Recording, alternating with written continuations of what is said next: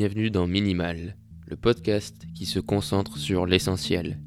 Chaque semaine, j'aborde un point précis de nos vies et comment le minimalisme peut avoir un impact positif dessus. Dans l'épisode d'aujourd'hui, on va parler de minimalisme, mais je ne vais pas en parler tout seul, puisque c'est un interview que j'ai fait avec Antoine BM. Donc en réalité, c'est pas l'interview entière, puisque l'interview entière, on n'a pas parlé que de minimalisme, c'est une partie de l'interview que j'ai coupée et que je te mets à ta disposition aujourd'hui pour que tu puisses l'écouter et avoir l'avis d'Antoine BM dessus. Si tu connais pas Antoine BM, rapidement, c'est un créateur de contenu, un entrepreneur sur le web qui vit de son contenu, qui vit en vendant des formations. Et j'ai un peu découvert aussi le minimalisme grâce à lui. Donc tu verras, on parle de minimalisme et c'est super intéressant. Avant de lancer l'interview, je voulais bien évidemment te souhaiter une bonne année 2019. Pour cette année 2019, le rythme de publication de Minimal va un peu changer pour l'instant. On va passer sur du mensuel, c'est-à-dire qu'il y aura un épisode par mois. Donc celui-ci, c'est pour le mois de janvier et il y en aura un nouveau complètement inédit au mois de février. Encore une fois, je te le rappelle, tu peux aller mettre une note sur iTunes si tu aimes ce podcast. Ça aide vraiment le podcast à se faire découvrir par d'autres personnes. Mais sans plus attendre, voici l'épisode du jour avec Antoine BM sur le minimalisme. Bonne écoute. Et je voulais en profiter pour te parler d'un truc qui n'est pas forcément la création de contenu.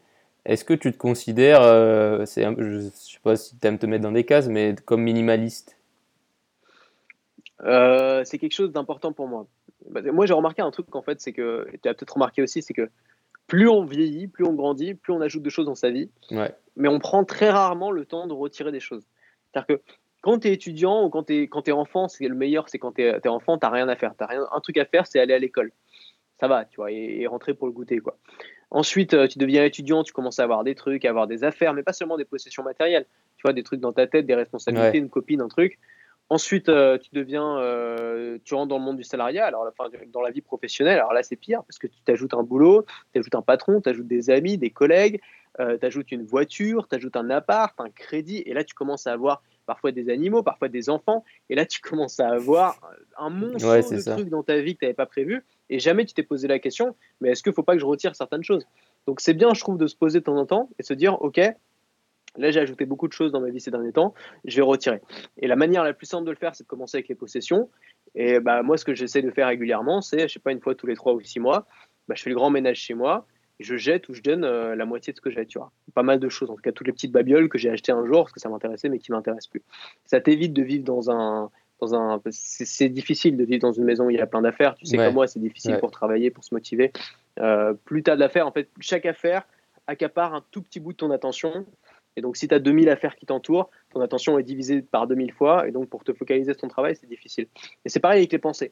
Il y a un truc qui est très important que j'ai mis en place dans ma vie, c'est le minimalisme vis-à-vis des choses à faire. Ouais. C'est-à-dire que le problème, c'est qu'on a beaucoup de choses à faire dans une journée. Et puis, il y a des choses qui tombent au fur et à mesure de la journée. Tu reçois un mail, paf, une nouvelle chose à faire. Tu reçois un coup de fil, paf, une nouvelle chose à faire. L'assurance, les machins, tu vois. Et même des choses qui n'ont rien à voir avec ton business. Et le problème souvent, c'est qu'on les stocke dans un endroit de notre cerveau en disant « je vais m'en souvenir plus tard ». Et en fait, le problème de faire ça, c'est qu'on accapare son attention. C'est en tâche de fond, en fait. On accapare son attention. Et donc, si tu veux te focaliser, je sais pas, sur ton papier, et qu'en même temps, tu es en train de te dire « ouais, mais attends, il faudrait que je rappelle le mec pour l'assurance », ça va tourner dans le fond de ton cerveau et ça va t'empêcher de mettre 100% de ta concentration sur le papier. Moi, ce que je fais maintenant, et ce qui est vraiment, c'est un truc que je conseille à tout le monde, c'est dès que j'ai un truc à faire ou dès que je pense à un truc à faire, même le truc le plus stupide, genre, j'ai pas changé les rouleaux de PQ dans les toilettes, je vais le noter. Je vais le noter sur une liste de tâches, tu vois. Et cette liste de tâches, je vais la laisser telle quelle et tous les matins, je vais trier ces tâches en mettant soit à faire aujourd'hui, soit à faire bientôt, soit à faire plus tard. Et ce qui me permet, tu vois, donc par exemple là, si je pense qu'il faut aller acheter du PQ, avant ce que je faisais, c'est que je gardais dans un coin de ma tête et je continuais ce que j'avais à faire et ça allait accaparer mon attention. Maintenant, ce que je fais, c'est que je vais tout de suite saisir mon iPhone, je vais le noter dans ma liste de tâches, dans Inbox, tu vois, et puis je vais le laisser. Et ça sort de ma tête tout de suite, j'ai plus à y penser. Donc ça te permet vraiment, tu vois, rien que le fait de le noter, il faut vraiment que tu essayes, je sais pas si tu le fais déjà ou pas, mais ça te permet d'avoir l'esprit libre, c'est magique. Tu continues ta journée, ça te libère de l'anxiété, ça te libère des peurs, ça te libère du stress, d'oublier. Tu n'as plus aucun stress parce que tu sais que c'est noté, tu sais que c'est en lieu sûr et donc que tu vas y penser. Et ce que je vais faire demain matin, si je le note, c'est que demain matin, je vais me dire, bon, il me reste encore 3-4 rouleaux de PQ, ça peut attendre 2 jours, donc je le mets dans bientôt. Okay, et puis le surlendemain, je l'ajoute dans aujourd'hui, et là, je le ferai ce jour-là. Et ce jour-là, je vais faire peut-être toutes les courses que j'ai à faire, et je saurai ce que j'ai acheté parce que c'est noté. Donc, tout noter, c'est pour moi la base du minimalisme mental. C'est-à-dire, tu te libères la tête, exactement comme tu libérais ton appart de tous les papiers, tous les trucs qui t'encombrent. Et puis après, il y a plein de leviers au minimalisme. Moi, j'aime beaucoup le minimalisme en voyage, faire voyager avec un sac très léger. J'ai une obsession pour le minimalisme des papiers. J'ai un business, j'ai une voiture, j'ai des assurances, j'ai un loyer, j'ai tout ça. Tous mes dossiers tiennent là-dedans, tiennent dans une sorte de range dossier qui fait cette taille-là. Et tout le reste est sur Evernote, en fait. Je mets tout sur Evernote, tous mes papiers, ce qui me permet de retrouver déjà un papier facilement et surtout de ne pas m'encombrer de papier. J'ai très très peur des papiers, j'ai une phobie du papier. Je sais pas si t'as ça aussi, administrative. Ouais, une phobie administrative, Ah, en fait, ça va, parce que ça se gère, la phobie administrative, à partir du moment où, encore une fois, t'as pas trop... À partir du moment où t'es organisé, tout se gère si t'es organisé. C'est-à-dire que la phobie administrative, ça veut juste dire que t'es mal organisé. Si tu sais exactement ce que tu as à faire, que c'est noté dans ta liste de tâches, que tu sais ce que tu as à faire aujourd'hui, quelle sera l'action suivante, si tu n'as pas trop de papier et que tous tes documents sont retrouvables facilement sur Evernote, que tu peux les imprimer en un clic, etc., il n'y a plus vraiment de raison, je pense, d'avoir une phobie administrative. J'avais jamais pensé... tu sais, j'ai une to-do list et tout ça dans lequel je mets des tâches, on va dire, importantes, mais j'avais jamais pensé de noter... tous les petits trucs, c'est vrai, qui viennent polluer tes pensées au fur et à mesure de la journée. Exactement, c'est ça, c'est la pollution. C'est exactement ça. Et tu te souviens, s'il y a un déclencheur qui a fait que tu es devenu, ou que tu as commencé à mettre en place le minimalisme ou pas ? Un truc un peu clé ? Alors, bonne question. Alors déjà, j'ai grandi dans l'appart de mon père qui était plein de papiers. Mon père a un peu le syndrome inverse, c'est-à-dire que lui, il a peur de jeter, donc il garde tout. Ah oui. Donc, tu es dans un appart vraiment où tu as des piles de papier partout. Tu vois, c'est un gros bosseur, il est tout le temps dans ses papiers. Et du coup, en fait, pour te donner une idée, le salon, c'est une grande pièce remplie de papier avec un petit chemin qui a été fait au milieu des piles de dossiers sur lesquels on peut passer pour aller du salon à la cuisine. Et donc, moi, ça m'a un peu traumatisé parce que j'ai cette tendance-là aussi. C'est-à-dire que quand j'étais petit, j'ai acheté des petites babioles, des petites conneries, je les accumulais. Et puis, au bout d'un moment, je vivais au milieu de tout ça. Et je me suis rendu compte que ça m'empêchait de bosser, que je ne pouvais pas bosser sur un bureau mal rangé, par exemple, que je ne pouvais pas me concentrer si j'avais trop de trucs autour de moi. Donc, ça a commencé matériellement. Ensuite, j'ai eu un déclic. C'était pendant mon premier grand voyage quand je suis parti tout seul au Sri Lanka. Je suis revenu 5 mois plus tard. Et je suis parti, en fait, avec le gros sac de randonnée de ma mère. J'avais pris plein d'affaires au cas où. Le gros problème, les voyages, c'est le au cas où, tu vois. Ouais. Parce qu'en fait, on se dit au cas où, j'aurais peut-être besoin de 3 batteries en plus pour mon appareil photo. En fait, ce qu'on pense pas à ce moment-là, c'est que ces affaires-là, on pourrait les acheter. C'est-à-dire que s'il manque une brosse à dents, bah, c'est pas grave. Tu vas au supermarché, tu achètes une brosse à dents. Tout peut se racheter sur place. En tout cas, si tu vas dans un pays où il y a des supermarchés, tout peut se racheter sur place. Par contre, c'est très difficile de se débarrasser des trucs. Par exemple, j'ai pas envie de jeter mes batteries d'appareil photo. C'est de certaines valeurs, tu vas pas les jeter. Donc, ce que j'ai fait finalement, c'est qu'au bout d'un certain temps, j'ai laissé mon sac de voyage à un ami qui était à Bangkok et je suis revenu plus tard le chercher à la fin de mon voyage. Et en fait, ça m'a changé complètement mon voyage. Ça s'est passé beaucoup mieux une fois que je m'étais débarrassé de ça. Et là, je me suis dit, tiens, moi, j'aime être libre. Et ben, je me rends compte d'un truc, c'est que tu te sens beaucoup plus libre quand tu as un petit sac, quand tu voyages. Et ben, c'est pareil pour tout, en fait. Il faut avoir un petit sac dans la vie, c'est-à-dire un petit sac d'affaires, un petit sac de pensée, un petit sac responsable. Avoir 0, ça veut dire que ce que tu as, c'est plus précieux. Quand tu as un petit sac cabine, je peux t'assurer que tout ce qu'il y a dedans, tu l'as choisi minutieusement. Tu as pris le meilleur, tu as pris le plus léger, tu l'as pesé pour savoir exactement comment faire. Minutieusement. Quand tu as un gros sac, tu prends n'importe quoi, tu prends des gros trucs en plastique que tu ne seras jamais. J'avais pris un pied en métal d'appareil photo qui faisait, tu vois, qui était énorme, enfin c'est n'importe quoi.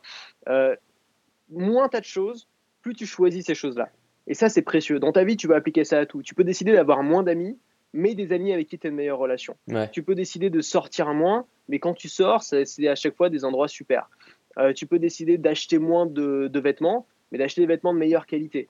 Tu peux décider d'acheter moins de bouffe en tout genre, ou de manger moins de trucs différents, mais de manger du bio et de manger de meilleur. Donc c'est pareil pour tout en fait. Si tu appliques ça à tout, c'est-à-dire moins de quantité mais plus de qualité, déjà tu te sens plus libre, ça j'ai vraiment senti, et en plus tu te sens mieux parce que tu aimes les objets avec lesquels tu travailles. Vraiment, on aime travailler avec des bons objets, tu le sais comme moi, si tu fais de la vidéo, si tu fais n'importe quoi, on aime travailler avec du bon matériel. Et le bon matériel, c'est du matériel qu'on a choisi, et, et on va davantage le choisir si on sait qu'on a droit à un petit stock seulement de matériel. Et dans tes expériences de voyage, est-ce qu'il y a un moment donné où tu t'es retrouvé à dire là j'ai été trop minimaliste ou pas? Ah, c'est pas bête ça. Bah, mon dernier voyage, je me suis... Alors oui, ça peut arriver. En fait, le truc, c'est qu'il faut choisir ton voyage. Moi, il y a des voyages, quand je pars plus en vacances et que je suis pas tout seul, ça, je vais emmener plus d'affaires, je prends une petite valise, tu vois, parce que pour le coup, déjà, quand tu es en groupe ou quand tu es à deux et que tu es le seul à avoir pas beaucoup d'affaires, au final, tu trimballes quand même les affaires des autres d'une façon ou d'une autre. Si le mec met son sac en soute et que toi, tu le portes avec toi dans l'avion, bah, tu es bien content, sauf que tu vas quand même devoir l'attendre à la fin quand il va attendre sa valise. Donc déjà, ça a moins de sens quand tu es à plusieurs. Et ensuite, moi, ce que j'aime bien, c'est quand je suis tout seul, quand je voyage seul. Là, voyager très léger. En fait, l'optimum, et c'est ce que je vais tenter pendant mon prochain voyage en solitaire probablement, le mieux, c'est de pouvoir voyager tellement léger que tu n'as pas besoin de repasser à l'hôtel pour poser tes affaires. Je t'explique. En gros, tu arrives dans une nouvelle ville, tu es arrivé, je sais pas, en avion ou en train, tu arrives, qu'est-ce que tu fais? Bah, tu vas pas à l'hôtel. Tu te balades, tu visites, tu vas travailler dans un café, peut-être, tu te détends, tu t'écoutes des trucs et tout. Tu t'occupes même pas de l'hôtel en fait, parce que ton sac est tellement léger que t'as pas besoin de passer à l'hôtel. C'est ton sac de journée en fait. Et puis bah, le soir commence à tomber, tu te dis bah tiens je me poserai bien dans un lit. Tu sors ton application, Booking, machin, tu trouves un hôtel, tu réserves et tu vas tout de suite. Et ça c'est génial, ça c'est vraiment la liberté suprême. Et ce truc là forcément ça nécessite quelques sacrifices de confort. C'est-à-dire que tu peux avoir qu'un seul change, donc ça veut dire qu'il faut faire une lessive tous les soirs, donc tu peux le faire dans ton lavabo avec de la lessive en poudre et tout et de la faire sécher la nuit. Alors c'est un peu chiant, mais c'est le prix à payer pour avoir cette liberté totale de pouvoir se dire j'arrive dans un endroit, je sais pas si je vais dormir là ou pas, je visite, si ça me plaît je prendrai peut-être un hôtel, sinon je bougerai. Donc pour moi le plaisir que tu as en voyageant en ayant cette liberté là, et pour moi je retrouve surtout quand je voyage seul, vaut le coup par rapport à la perte de confort que tu subis à cause de ça. Donc oui tu perds du confort, c'est un petit sacrifice, mais ceci dit quand tu es dans un pays chaud par exemple, bon, le confort, t'as pas besoin d'avoir des 15 vêtements différents. Tu mets un t-shirt, un shirt. Moi, je m'habille en noir, donc le noir, tu peux le mettre tous les jours, ça te dérange pas. Voilà, quoi, c'est pas... Et du coup, tu parlais de ton père qui était pas forcément minimaliste. Et est-ce que tu leur en as parlé, ça, à ton entourage ou quoi, de ce côté minimaliste, où j'imagine qu'ils l'ont vu, et comment ils le perçoivent? Bah, ça dépend, c'est... bonne question. Comment dire? Ça dépend de ce que tu vois par minimaliste en fait. Il y a des gens qui pensent qu'être minimaliste, ça veut dire avoir aucun attachement aux objets. Ce qui pour moi est faux, au contraire. Encore une fois, si tu as de l'attachement aux objets, tu vas choisir les meilleurs qui m'emmènent en voyage. Ensuite, les gens pensent aussi que ça veut dire que tu t'en fous un peu de tout, que tu veux pas de responsabilité dans ta vie, que tu laisses un peu tout tomber, que t'es... En fait, quand tu dis que tu veux être libre, les gens ils pensent que tu veux être désengagé de tout, que tu vises pas haut, que tu veux être un peu un clodo quoi, ou un hippie. Les gens te voient un peu comme ça, ce qui est dommage en fait, parce qu'ils passent à côté de quelque chose. C'est-à-dire que quand tu veux être libre, souvent c'est... En fait, quand tu veux moins dans ta vie, quand tu veux du minimaliste, c'est aussi que tu veux mieux. C'est que tu veux de la qualité, tu veux des relations de qualité, tu veux pouvoir te focaliser. On parlait de focus tout à l'heure, mais c'est ça. Tu veux pouvoir te focaliser à 100% sur tes relations, sur ton travail, sur ce que t'aimes, sur ce que t'aimes faire. C'est une histoire de focus en fait, c'est une histoire de concentration. Quand tu te concentres sur quelque chose, tu le fais toujours mieux que quand tu t'éparpilles. Bah, pour moi, le minimalisme, c'est la concentration absolue dans tous les domaines de ta vie. Ça peut être dans les objets, dans les relations, dans tout ce qu'on a dit, dans le travail, etc. Tu peux devenir excellent dans un domaine seulement si tu te concentres dessus. Et pour moi, le minimalisme, c'est ça. C'est surtout pas justement abandonner cette idée d'être engagé dans certaines choses. C'est davantage justement s'engager à 100% dans certaines choses tellement que t'en ignores le reste. C'est ça le minimalisme. Et c'est une aventure extraordinaire. C'est une aventure, moi, que je trouve géniale. C'est genre, voilà, voyager avec un sac très léger, je le conseille à tous les gens qui sont intéressés par la liberté. En termes de sensations, c'est magique comme truc, tu vois. C'est un truc, pour moi, les gens disent comment je fais pour me sentir plus libre. Pars en voyage dans un pays que tu connais pas, tout seul avec un petit sac. C'est aussi simple que ça. Et tu vas te sentir, mais comme jamais tu as pu te sentir en termes de liberté. Donc après, chacun son style, encore une fois. Moi, j'ai pas forcément envie d'avoir une grosse caverne remplie d'objets. En plus, plus t'as de choses, plus t'as peur de les perdre aussi. Quand t'as pas grand-chose, t'as quand même cette possibilité d'être flexible, de pouvoir bouger, d'être léger, tu vois. Ça, c'est quand même pas mal. Donc chacun son truc.